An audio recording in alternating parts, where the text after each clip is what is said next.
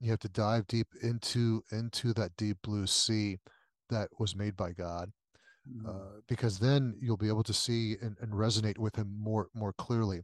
And that morning dawn, okay, when the sun rises in the east, there's a reason why liturgically, when we look at the mass and look at all those different things, mm. um, that there, there's there's an entrance way. You you enter into something when you dive. Nothing else will prevent me from reaching you, Lord. I want to dive to your love, to your grace. Mm. And so they were they were really struck by that. And I asked them, how many of you dive on a daily basis? And they're like, uh, uh there's a myriad of answers across the mm. board. But I told them, when you dive that way spiritually, all right, don't do anything else but just try to reach him. And then you'll realize that he's actually been reaching you already. Welcome to the Ron Huntley Leadership Podcast, helping leaders be a positive catalyst on the people they support, the organizations they serve, and the communities they live. This podcast will make you think, laugh, and grit your teeth with new determination to make your parish or business a place of transformation, passion, and purpose. If you're still breathing, you are power for impact. Hello, my friends, and welcome back to the Leadership Podcast. I am your host, Ron Huntley. Glad to be with you today. It's so fun to have these conversations and to really connect in ways that inspire. We're blessed today to have Dr. Marlon De La Torre with us. Dr. Marlon works in the Archdiocese of Detroit. His title is the Director, Executive Director for Evangelization and Missionary Discipleship. I can't think of a more exciting topic or a more fun person to have this conversation with. So, welcome to the show, my friend. Ron, it's a truly a pleasure and a gift to be with you. I wonder, you know, how does a man like yourself get to live a life so dedicated to Jesus and his church? Like, what's that been like for you? How did you engage? What are you excited about? You know, um, our Lord opens a door that you least expect, and you never thought you would you would enter that door freely. And then when you do enter it, He doesn't tell you how much suffering you're going to endure as you walk through that door and but he kind of laughs at you so to speak or with a joyful disposition as only he can. Really uh, the, my my journey very briefly really it was one one individual um at the small catholic high school i went to on the border with california and mexico and he just had an ability to teach and evangelize that i fell in love with. Hmm. uh, his name was dennis jacobelli he was everything mentor, guide, teacher, strength coach, basketball coach, theologian uh, extraordinaire. Uh, he had he introduced me to everything Chesterton, Belloc, Augustine, Ambrose, the church fathers. He introduced me to Frank Sheed, Fulton Sheen. He introduced me to these things that, huh, a, a teenager's not supposed to be reading this.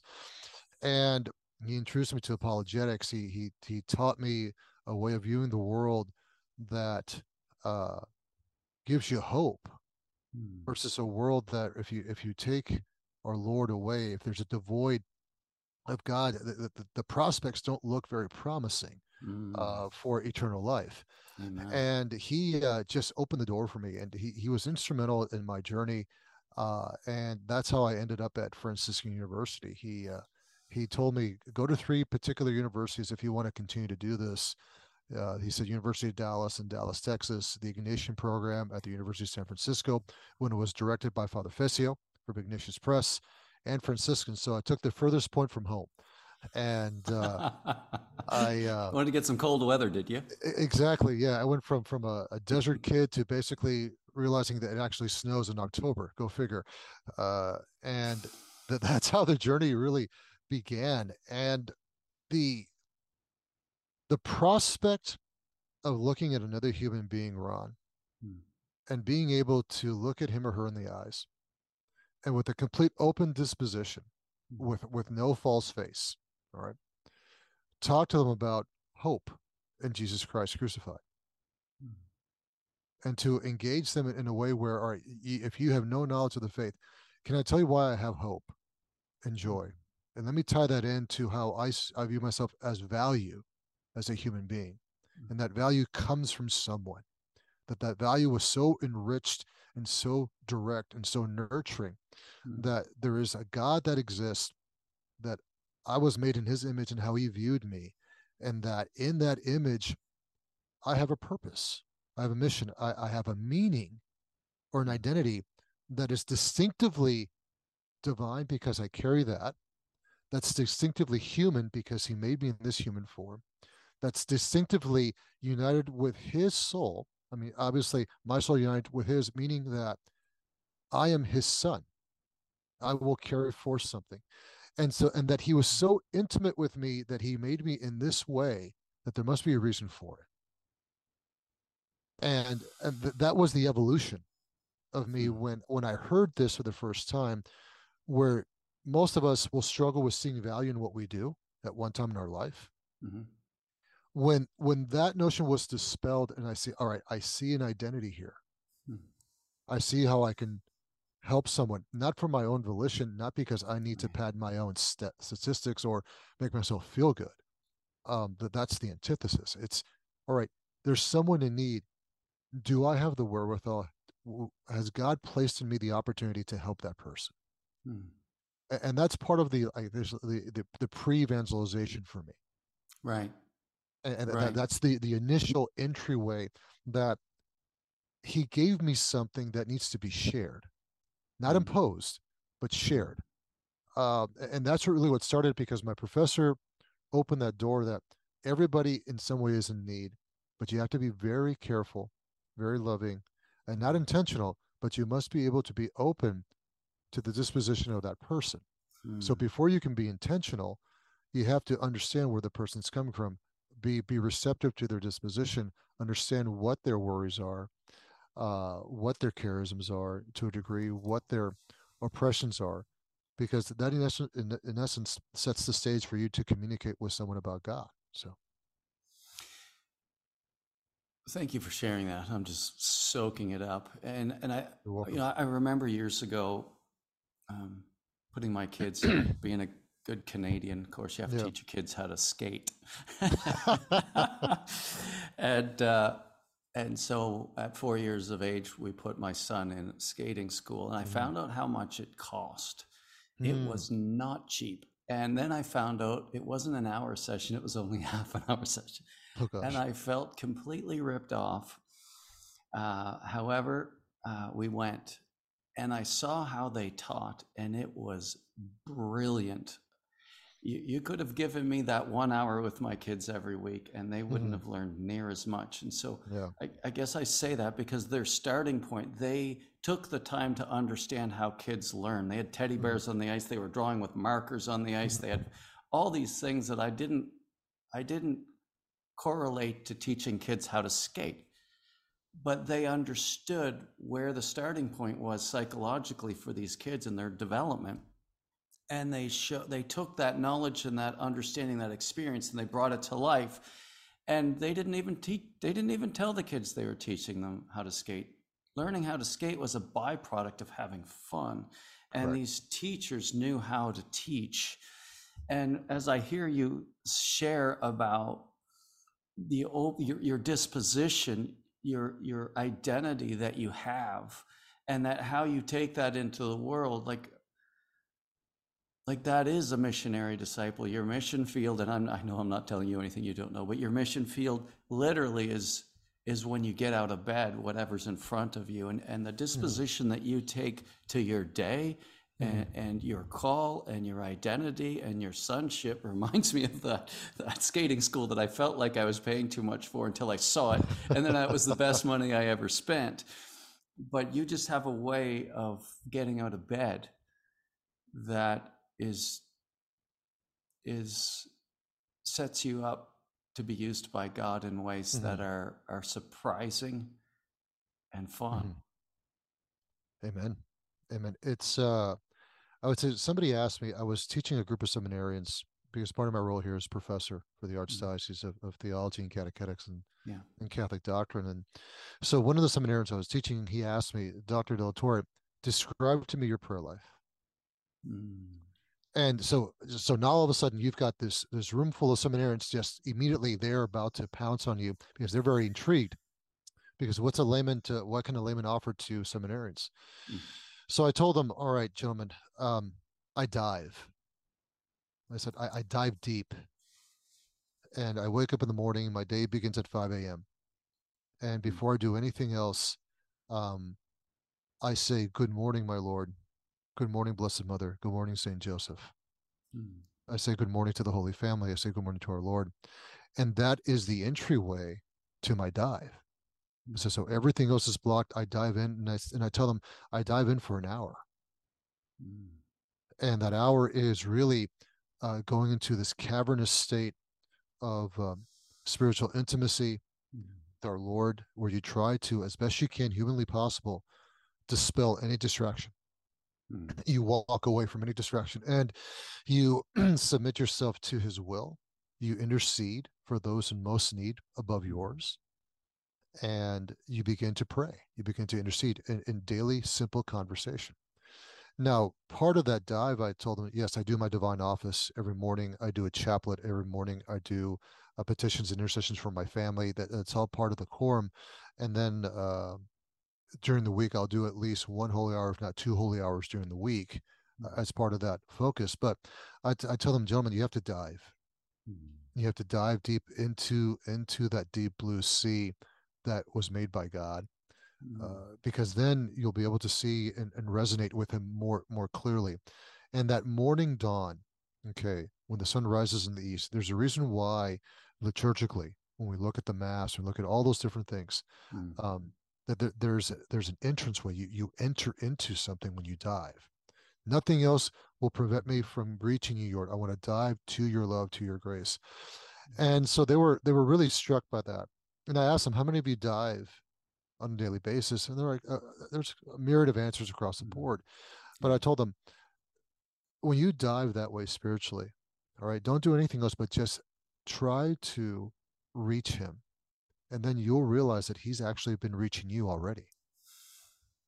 And so that, that's what I shared with them in terms of that, Ron. Um, as, as a disciple, as a missionary, uh, we have to be willing to expose ourselves to the frailties of, of our human nature and mm-hmm. where God takes over and says, all right, let, let me lick these wounds from you. And then we'll go from there. So I did a, uh, it was kind of by accident actually uh, there not that long ago when I was coaching a group of priests mm. and I was just asking them a question about and I, I was trying to prove a different point. I was, I was sure. going in a direction. I said, "What are the four most important things if you were to talk to a seminary that you have to get right yeah. uh, if you're going to be a, an impactful pastor?"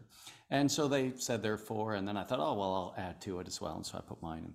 And then I just asked them to rank themselves on a scale of one to five because I was trying to teach them that that um, how you support people needs to be different based on their skill level in a particular area mm. of competency. Mm-hmm, of course. And so we went through, and one of the things was prayer.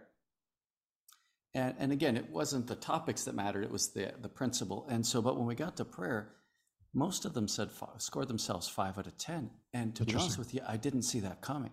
Interesting. Like, I just assumed that that wouldn't be the case. And it, and it, it startled me actually. Uh, it broke my heart and startled me at the same time because the, the parish renewal is is you know being a pastor is i'm sure it's never been easy but boy it's really really really hard and, and yeah. there's a cultural you know you, you, said early that you know a world void devoid of god doesn't bring a lot of hope. And yeah. and i think to myself that's that's where these priests are ministering into a, a world devoid of god that doesn't have a lot of hope. Correct. And and there's such a resistance to change which is part of human nature and it's okay and it's normal. And and not being rooted in like not being not diving like you're talking about they're not putting the fuel in the tank that they're going to need to survive and thrive Correct. and it just i just thought whoa holy cow yeah. Yeah. whoops have to address that didn't know i was going to need to address that correct and it's like you know because it's easy to make assumptions isn't it all too easily. And one of the biggest, I think, uh, I, I look at the first letter of St. John, and I look at uh, 1 John 1 1 through 4. If we reflect on that from which the beginning, from which we have seen, which we have heard, which we have encountered with our own eyes, the message has always been there. Hmm. Uh, there's there's a reason why St. John wrote wrote that particular, I could say, epilogue, so to speak, or prologue, all roll into one because that that prologue of that first letter really makes a reference to his gospel, and it makes a reference to the fact that from the beginning we've all been heard. We were heard by our Lord. He just he made us in a, in a unique way, and uh, we were heard because His word was always living, and Mm-hmm. so once He spoke, we we are created, and uh, so we we can't assume in, in any capacity. Uh, that people are hearing us immediately, we must take the time to Mhm. cultivate that. And uh, even for these seminarians in particular, they were they had assumed that they were doing the right thing, meaning that they had they had been conditioned to follow a certain pattern, which you which you do in seminary, Right. Yes. and and and so they they follow the pattern well, and they're very obedient, Mm-hmm. studious. Uh, but the seminary asked the question, in a lot of your example, because all right, but but what else? What else? It's like, how, how do we, we know we're doing the right thing, but all right, we, we've hit a certain plateau. Where do we go from here?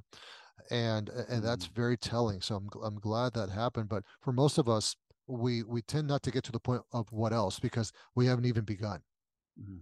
A- And that's part of the, I guess, the challenge that we face as evangelists Yes. um, and as catechists because um, it's one thing to inspire someone, but if you're not specific as a practitioner to tell them what you're inspiring them to, and then how they can uh, understand and learn from that, then, then we've got an issue. Uh, Mm. So uh, uh, we have to make sure they breathe with both lungs. So You know, you talk about hitting that plateau and knowing there's more, and and that I think is a lot of people's experience of their Catholic faith is you know they're very faithful to going to mass and doing the things they're supposed to do. And I would say the number one pain that I hear when I speak, when people come up to me afterwards, is they say to me, "Ron, I did everything the church asked me to do, and all of my kids have left the church." mhm, and they don't it's not like oh well at least i did my job no Sure. there's incredibly deep pain and and i've talked to priests who you know do the office every day they're very faithful to that form of prayer mhm, and yet they feel so empty inside correct. and and so you know having those structures are helpful but there's a level of honesty and rigor that i maybe we need to take to hey how are we experiencing this? And we will go through seasons of drought spiritually there's no doubt about it. What are your thoughts on that? You know, um, once had a group of men I was praying with, and I, I may have shared this story with you before, but it's a, a real different story. He, one of the gentlemen came up to me and said, um, "I'm having trouble with my son." I took, all right, let's let's talk about it. This was during the break, so it's a men's conference, uh, local area, about 200 men, uh, give or take.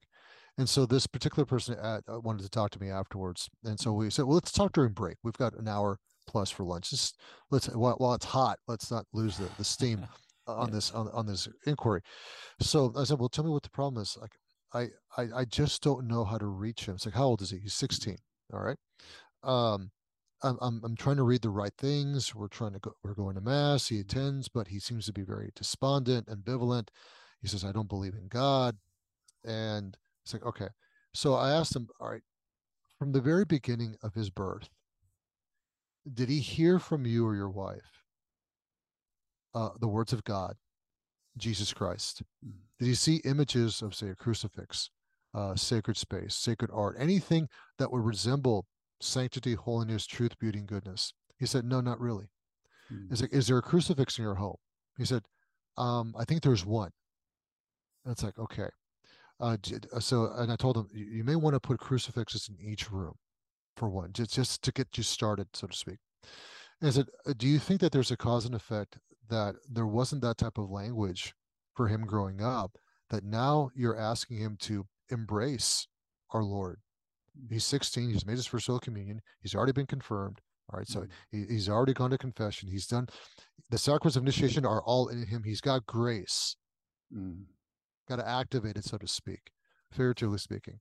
Mm. And I and I asked him, so, so do you think that now he's trying to come up with an idea of, I don't relate to this, I don't understand it, and how can, why is my dad forcing me to do this because I just don't see the connection? And I said, could mm-hmm. could that be part of it? He said, you know what? I never thought of it that way. I never thought that from the very beginning I should have exposed him to these things. I did what I was supposed to do. Make sure he gets his communion, make sure he gets his confession, make sure he gets his confir- confirmation. And I asked him, Did you ever speak to him or lead him towards the, these sacraments? Uh, obviously, baptism as an infant, uh, that's on you more directly and, you, and your wife. But you ever discuss to him why he was going to, to this part? It's like, No, I just told him this is what you have to do. Like, all right. So I'm trying to walk him through, see the connection. These have tos are are beautiful in themselves, but it's, it's like telling a eight year old, all right, you know, you see me driving. Okay. I mean, tacitly, I expect you to drive just like me at eight years old. He's not going to be able to. He may have an idea, mm-hmm. but ultimately he may walk away. He's like, you know what? I can't control this vehicle. I can't even see over the dashboard. uh, and so he's trying to, he's starting to really, in his mind, he's like, oh gosh, what have I done? I was like, I'm not saying this to make you feel guilty. I'm saying there's still time to recover that mm. with him. All right. And I asked him, Have you prayed over him? He said, What do you mean? I said, mm. Have you ever prayed over him or with him at night? You know the answer. No, mm. he hadn't really. He's like, Well, we do, we go to Mass, faithful Mass goers every Sunday. Right? Yes. They, they, went to mass every Sunday. Um, they did all holy days, things of that nature. Uh, when they have a family rosary type thing, they they would do that on occasion. Uh, but all in all, a, a, a, faithful family, nothing crazy. But yet, right. this this oldest son, 16, they had five kids, 16 being the oldest. It, it kind of nerved him that the, the the the child said, "You know what? I don't need God. Not it's not doing mm. anything for him." So I told him, "Look, begin to have a conversation with your son and don't tell him you're going to pray over him on the spot not yet so you're probably freak you're probably just you may freak him out um, i said look talk to him talk to him about what what god means to you tell him about your progression when you first recognized or you saw god in your life mm-hmm. share that with him and then slowly begin to intercede with for him all right at a separate time so every night intercede for him invoke saint joseph all right and invoke his patron saint. His confirmation saint was Aquinas. Mm-hmm. So good one to go to, right? right. And uh, so we, uh, so just um, slowly do that for about a month privately, quietly with him. And then we'll see where it goes from there. But don't immediately impose anything on him because he's not ready yet. He's not mm-hmm. prepared to receive that instruction or that witness because right now he's trying to discover if this is even something that he wants to engage in. Uh, three months passed. He called me, followed up with me. I said, "How's it going?" Uh, he said, "You know, I'm I'm I'm a little stunned at what's happened." It's like, "Why?" I haven't had a conversation with him, but I've just been praying for him every night. It's like, okay, and what's happening? He actually wants to know more about our Lord, and, and that you haven't talked to him about it. No, no other other than i did what you said i just started interceding invoking his patron saint his guardian angel and just offering up masses for him doing a holy hour for him. And all of a sudden it's like yeah isn't that isn't that beautiful? And and so i told him your son doesn't realize this but now he knows that you have his back. Hmm. so now i would recommend that you start conversing with him even more because a child needs to know that a parent will have their back across mm. all elements of faith. And when they know that, they will be more open to you, and their disposition will be really, uh, they, they will be starving to talk about Jesus Christ. So, wow. Yeah, true story. Yeah. That's so beautiful. It, it I remember years ago, I was on a, I guess it wasn't that long ago, but I was on a mission or sorry, a ministry trip and I got a phone call from one of my kids in the middle of mm. dinner. they don't call you very often when they get to a certain age. So, you're right. You're right. So, yeah. you know, they're more so independent and and uh, so I stepped away from the table because I didn't want to miss this opportunity. I got out into the hallway and and I was talking to my child because they had an opportunity to witness. Um, and there was a priest trying to get in touch with them and hadn't been able to do that. And so I just said, yeah. Hey, did you follow up with Father so and so? And they said, yeah. No. And then it, the next term was, I don't even know if I believe this stuff. Mm. And so mm. I'm not going to to um, to follow up because I don't want to speak because I don't want to be a hypocrite. I'm yeah. so grateful that my child told me that. And so I said, Yeah. you know, thank you so much for having the courage and the honesty to say that to me because clearly I literally do this for a living. Sure. Um, and we've shared this that their whole life. And I just said, I love you so much. I'm so grateful for your courage to say that to me. When we get home, let's chat about it because the truth is either Jesus is risen from the dead or he's not. This is true or it isn't. Right. And so if it isn't true, then I'm going to stop wasting my time. And if You're it right. is true, then God's more than capable of handling whatever it is you're struggling with. And let's do it That's right. together because I love you no matter what oh wow. and uh, yeah, and so I think as parents, you know, there might be times where we face that stuff. And I love when you said, you know, the child needs to know that you'll have their back. Um, and we had a wonderful conversation, but I think most of it was fixed before I even got Mhm. back home Sure. because just the openness to be honest and and uh, and I, I'm guessing, and, and I know we talked a little bit beforehand, but you're doing more and more work, aren't you, in terms of speaking and and conferences and what have you with Mhm. dads? Because I think Yeah. we play a significant, or we have the opportunity to play a significant role. I think a lot of dads play a very insignificant role, um, and not necessarily because they don't want to, but there's probably a lot that goes with that a lot of baggage, a lot of shame, a lot of Mhm. uncertainty, a lot of not knowing how. What are Yeah. your thoughts for dads? I think you, you know the the role of father. Um, I think from different lenses, you can say people will argue it's taking a a, a spiritual hit, or you have the, a devalue of the role of uh, of man or masculinity, for that example, or Mm, uh, people look at a father figure as only a uh, a utility mhm, that you need, and not really a spiritual guide or a mentor, or that that sense of uh, uh, of patriarch, uh, that sense of uh, understanding of who who who this person is as as a father, as a carer, as a protector. So it really goes back to really an understanding of of how a man is to behave. And so a lot of these men that I encounter uh, had some respectable father figures, some had none. mhm, But I asked them a very universal question. It's like, um, how was your example of uh, fatherhood or manhood expressed growing up? So I asked them, Mm. how did how were you exposed to being a man? How were you fostered, encouraged to be a man? Uh, Ron, probably over 80% of the time, I get the answer, I wasn't. mm, Where they weren't encouraged to, to be to be men per se. It was more, well, I'm a man, you're a man, just be a man. That type of thing. It's like what what's what what else is there? I mean, just act like a normal guy. So I asked them, how many of you grew up opening a door for a young lady? Right. Maybe 20%. How many of you basically would stand up at the dinner table when a female would come in out of respect or hold the chair? Mhm, percentages were less. So we're talking about this basic human condition of how to serve someone else, so to Mm. speak. So, uh, so these little things, these little nuggets, are things that I would talk to about uh, to to these men's conferences or men's groups or small small men's groups. Like, where are you in these little things? All right, Mm. before we get into the uh, to the uh, the alpha aspects of, of our masculinity. All right, what what where are these beta things that are really strengthen your alpha to be a true alpha male? And they that doesn't resonate immediately. But Right. so so you're you're trying to help them understand that there's a masculine etiquette that actually is naturally given to you by our Lord. It just needs to be woken up. Um, and I told them one thing you must learn, gentlemen, uh, for all of you who are married, and I would always tell them this: you married your spouse to give her everything of you and expect nothing in return. mhm, And that sets a nerve for a lot of them because I, I tell them they are not to be, meaning your your spouses, your wives, are are not predicated on making you feel happy.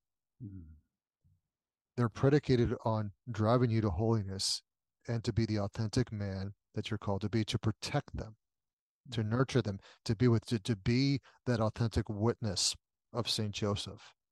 All right. mhm, and so they, they start to percolate these things they, they start to Mhm. really um, let's say start matriculating in their mindset oh gosh I, I i haven't done this and i tell them i'm not giving you a guilt trip I'm Right. giving you an examination conscience on masculinity.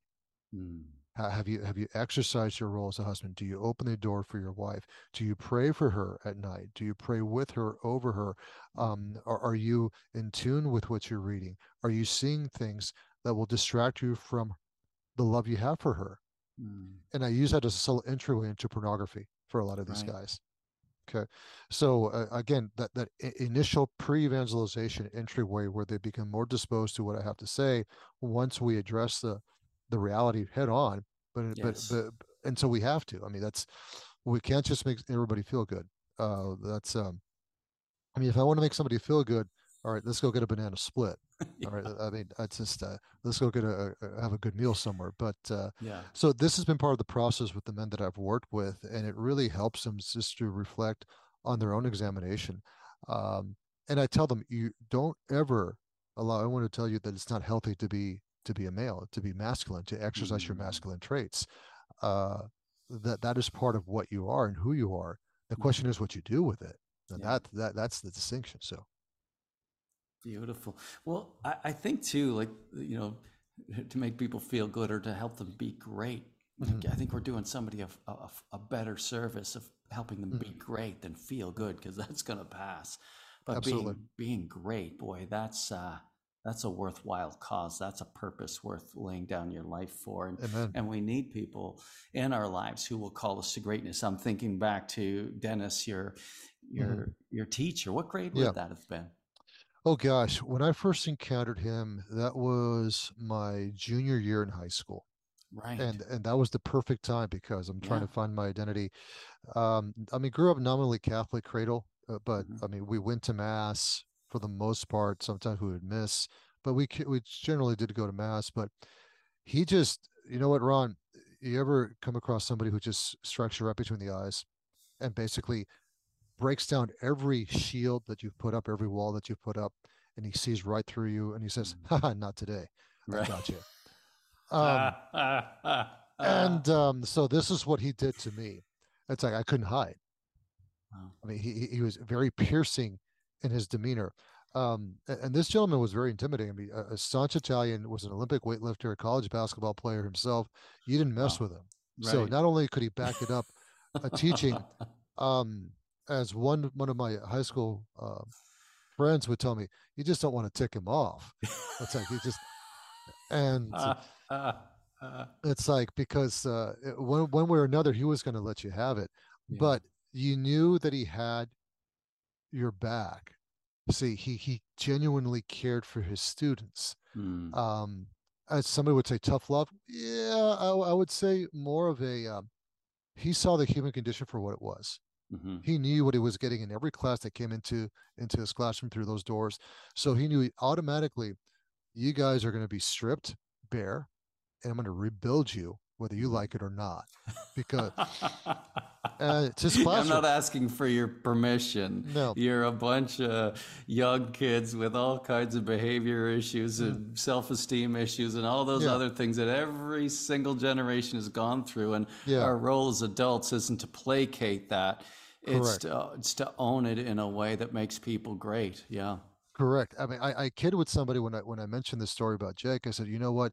Just think of them as Instagram, TikTok, Facebook, and everything else in between. That that that is your your virtual reality. This man would make sure you knew him, and so Right. uh, it's like, uh, and before any of that was even paraphernalia for us, um, that was just uh, one of the things that we we dealt with. Uh, it was the human being. Go figure. You know what? Hey, human beings can actually change human beings. Go figure. Amen. That is that's a really it, being an educator is such an amazing. Like I wasn't academically inclined Mhm. uh, in school. I always struggled. I found it hard to get through, but I did, and thankfully went on to university thanks to my mom's promptings. And uh, however, the impact certain teachers have had on my life Yep. have not been insignificant. It's one of the most noble professions, if you ask me. I know Mhm. you've spent a lot of time in catechetics. Like that has Mhm. really been an area, and I'm guessing this teacher would have had a big impact on you. Mhm. What's your, what is your, like, uh, one of the issues that I run into in the coaching that I do in different parts of the world, and it's the same everywhere I go, Yeah. is that you know the school and the church if the church and the school are connected somehow it seems like a lot of people in the church see that school is low hanging fruit because most of those people don't go to church mm-hmm. and yet the educators are so busy trying to live up to all the state and regulatory um, reports and stuff they have to do, plus the education, plus everything else. So they're tanked at the end of the day. They don't have a lot mm-hmm. of extra time and energy. And so we have this disconnect between church and school, and nobody wants it. Nobody, that's nobody, that's, that's not a plan. It's, it's where they find themselves and there's this struggle and this, this divide and, and and nobody knows how to bridge it. It's it's it's. I find a lot. There's a lot of suffering with the church and mm-hmm. Catholic schools these days. But yet, and yet, it's still such an important thing. But yet, we see that the statistics of people going to Catholic schools doesn't. Mm-hmm. You're no more likely to be, live out your faith. Correct. Whether you go to a Catholic school or not, and, I, and it's like ah, all this time, energy, resources, and I'm not. I, I I'm I'm at a loss. What what, what are some of your thoughts? I think when you look at Catholic education, um, you have teachers of goodwill, but when you go through a formation that really doesn't incorporate our Lord Jesus Christ in all facets of curriculum in all in all academic disciplines, then how can that be conveyed in the classroom? And hmm. then, uh, so that that's one pillar to to address is are our Catholic teachers formed in a correct Catholic worldview versus a secular one, because that transmits into the classroom. A student can sniff out a liar very quickly. I know. And they'll know whether you know or not. And if you don't know, they will basically create a, a, a dissonance away from you. They're, they they'll not they they won't hear you at all. Mm-hmm. Um, they will hear the person who is living their faith. And the irony is this: when they when a student encounters, having been a high school teacher for years and a high school principal, I'll tell mm-hmm. you firsthand, when a student encounters somebody who's practicing their faith, you know what they're going to do? They'll do this to that teacher because they know they're living it and they're going to challenge it. Go ahead, teach me. I dare you. They'll dare that person. The one, the one that's not teaching or that they know is not living the faith, they could care less. But the one who is, they're like, okay, let's see what you got. I right. dare you to teach me something. I, I, the irony of ironies regarding the human condition um and so that, that, so that's that's part of that dynamic the other with catholic schools is not just the, the focus on the teachers themselves but mm. it goes back to my notion of family. When you when you receive a student on monday it'll take a teacher anywhere from 24 to 48 hours to deconstruct what they were exposed to over the weekend that's counter to the mission of catholic education wow so this happens uh, on a regular basis so by the time Wednesday reaches, you get to Wednesday, they're mm. open minded, their disposition works, and it is the best teaching day for a teacher. Ask any teacher. Wednesdays mm. usually are good because um, they're not thinking about what they just were exposed to over the weekend. You've kind of filtered out all that gunk. Thursday hits, they're already looking forward towards the weekend. And so this is this is literally part of the phenomenon. That would be less if the family were to expose the child, their student, their their, their son, their daughter, to a sense of holiness or sanctity that hopefully is being taught in the Catholic school as a supplement to the primary, which is the mom and dad. All right, mm. and that's also being reinforced in the homily at mass. Right. So th- there's there's a huge microcosm mechanism here that has to all be in tune.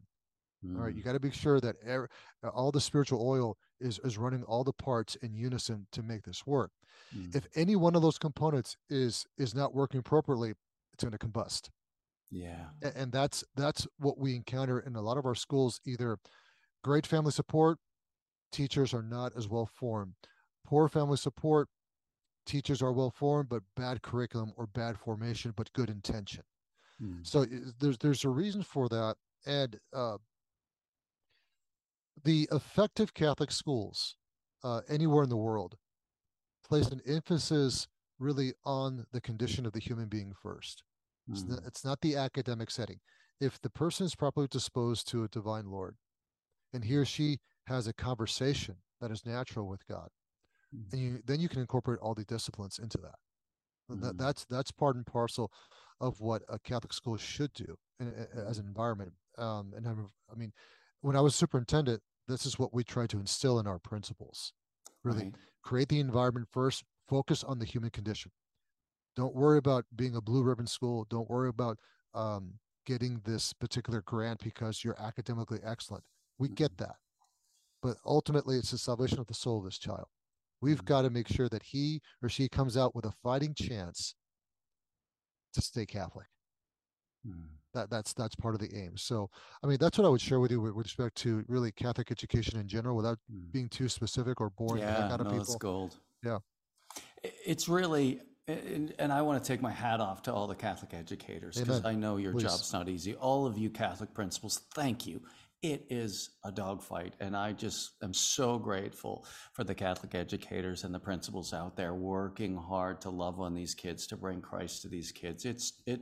There's a lot of different challenges, and so I Mhm. just I have uh, all the respect in the world for teachers and principals and educators and and and even the pastors that are are trying to figure out how do we do this well Correct. you know because your point is you know as families we have an opportunity and responsibility to engage with Mhm. our kids not just on sundays by doing the catholic formula but no to bring christ to them every day in a way Amen. that's that's real so i love that it it, it, it is hard it's it it's Yeah. tough I know. I noticed that you're not only an alumni of Franciscan uh, Mhm. University Steubenville, which Yeah. is just produces a disproportionate amount of amazing, faithful people. Um, so hats off to them. But also of uh, University of St. Mary, as well as Notre Dame in Australia. Mhm. So I Yeah. do a fair bit of work in Australia. What is your connection there? And tell me a little bit about that. Oh gosh. Well, um, I never planned to get a PhD. It wasn't in my in my uh, in my journey. I I thought, and uh, the Lord had a different had a different mindset for me. He said, "No, I need you to get a PhD because I, I really didn't care for one. I was happy with what I had." Mhm. Uh, but he said, "No, this is in preparation for uh, the new journey. This is preparation for the new front we're going to Mhm. face over the next 50 years. I need you to get this degree." So I said, Lord, well, if, if I'm going to get this degree, you got to tell me where I need to go. Mhm. Um, and you got to provide the funding for it as well because they're not cheap. Right. And it has to be really with what I know and do best regarding teaching doctrine, catechetics, uh, being a religious educator, teacher um, for a long time.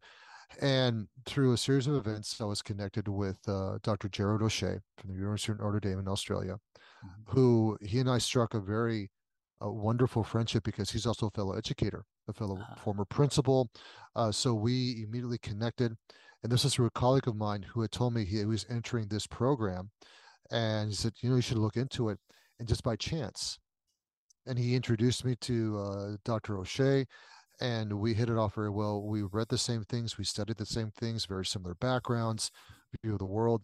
And so he worked with me a year prior to applying for this particular program that um, focused on catechetics, Catholic doctrine, uh, teaching the faith. Really, it was uh, I was able to to focus on this area in my dissertation, and he just worked with me, and then we developed a bond and a, and a strong friendship and a rapport as a mentee mentor, but really as a guide for me. And uh, I got accepted into the program. They only give five scholarships per year worldwide. I was fortunate to get one of them, and uh, so I knew right there and then that um, this was meant to be. And even Gerard told me if I didn't get the scholarship, he was so determined to find a way because he didn't want to lose me. He said, "You need to stay in this program somehow." I said, "Well, we'll figure it out." Well, God provided the window, and because without that, there's no way to to to really be able to pay for a, Oh, degree of that nature. Yeah, it's a three-year program, so you're you're paying a good chunk of money.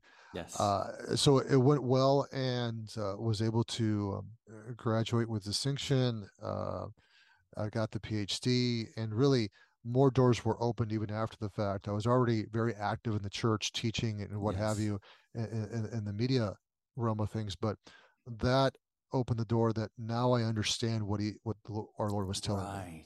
it wasn't and i wasn't seeking it every like all my all my all my degrees were because of him obviously Mm. it, it, it wasn't for "Oh, i got to get this piece of paper so i can make my name more valuable no really it was out of his will saying no the time is now i need you to do this now i was like okay Yeah. we'll proceed so that was the genesis behind that run of ending up in australia they had the particular phd program that that really reflected what I did. And Mm. many of my colleagues in Franciscan who are professors there that I went to school with went through that same process as well. It's just so there's about maybe 10 Franciscan grads who are, with me in the field or teach in some capacity at the university that actually went through the program. It's a little cohort. So God funneled us that way. So go yeah. figure. So I'm guessing that was a distance program.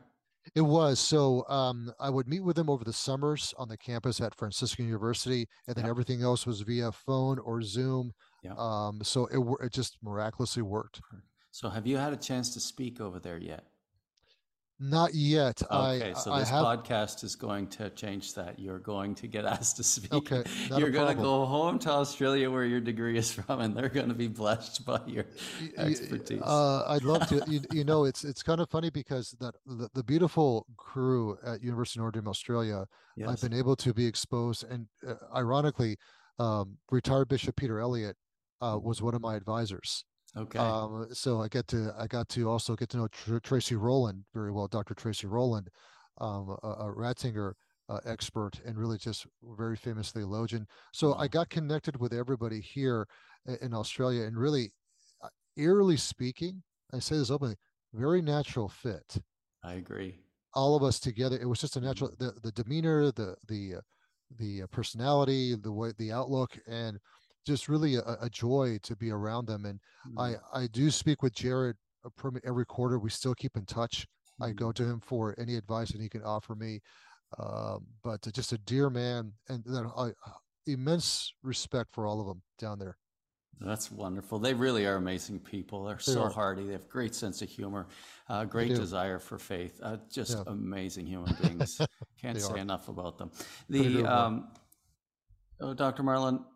Yeah. Thanks for what you're doing. Thank you for how you're impacting and influencing seminarians, uh, Mm. fathers, families. Thank you for your passion to work at the Diocese of Detroit. Thank you to the people of Detroit, that Yeah. diocese and the bishop that are doing such great work. The world is watching you. They Yeah. are inspired by you guys. What you do uh, We're trying. We're trying. Mm, so so grateful, and and again in the world of catechetics and helping educators to to push back against this this culture of darkness in a way Mhm. that provides Yes. hope. Because with Christ, man, it's a bright future, and there's a It is. ton of hope. It's the best news ever, and you're doing a Couldn't agree job. with you more. Ron, it's been an honor to be with you. Uh, I'm glad we've been able to touch base. I look forward to uh, future endeavors and gatherings and me to um, and also to bring you down to Detroit here as well. So uh, we'll definitely stay in touch. Thank you, brother. I do You're appreciate it. welcome. Thank you so much. And for all you that were watching today, thank you for, for, for following along. We just encourage you, if you're watching on YouTube, to give a thumbs up, to subscribe, or if you're listening on one of the different podcasts, the audio podcasts, please leave a comment, uh, give a rating. All that stuff helps ensure that these conversations continue to spread as we do our best as Catholics to inspire, to make others great. God bless you all, and thanks for everything you guys do to make the church great. I want to encourage you as you lead this week, be faithful to God and generous to others. See you next time, and remember if you're still breathing, you are powered for impact.